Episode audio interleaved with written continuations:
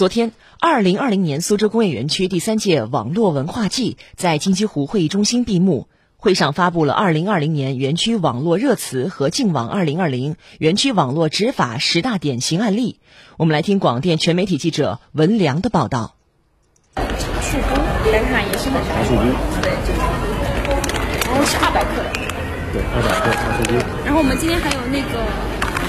鸡松茸。在活动展示区网络公益扶贫直播点，主播们正通过网络平台大力推荐结对帮扶贵州铜仁的无铅皮蛋、绿皮鸡蛋、各种菌菇、黑木耳、山茶籽油等优质农产品，一一展示给网友，价格也是优惠多多。现场负责人柴倩在今天直播间的话，能够达到七八折这样一个价格。那我们现场今天还会有一个秒杀价格，就特别低。那我们原价二百三十多块钱的这个山茶籽油，今天秒杀价格是一百五，所以就是有二十份。我们只是一个渠道，我们也不抽佣金啊，包括流量这块全部都是我们来。那么只要有用户买了他们这个产品，那么我们就负责去把这个服务做好。那么发货还是从他们那边来发。据了解，潮购园区网络公益扶贫是园区网络文化季的一个重要内容之一。自八月份开始，已经进行了十六个场次的直播，点击量超过了千万人次。连接双十二购物节，公益扶贫直播还将继续。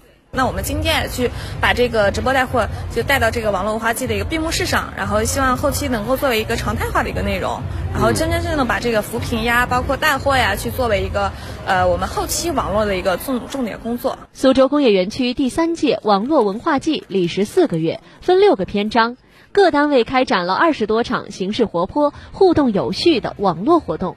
各类网络新闻链接超一万条。线上线下直接参与近二十万人次，总曝光量近三亿，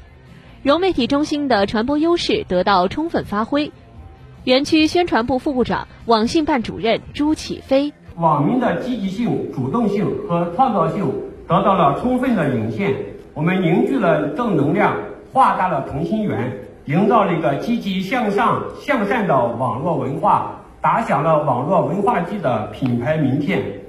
今年以来，苏州工业园区密集登上新华社、人民日报、央视等国家头部媒体。随着互联网的推波助澜，园区热词也不断刷屏刷圈。逆行者、苏州自贸片区、一号产业、垃圾分类、决胜全面小康、一网通办、融媒体等七大网络热词，记录了园区夺取疫情防控和经济社会发展双胜利的故事。闭幕式现场还发布了贩卖个人信息、帮助信息网络犯罪活动、拒不履行网络安全保护义务等相关网络执法十大典型案例。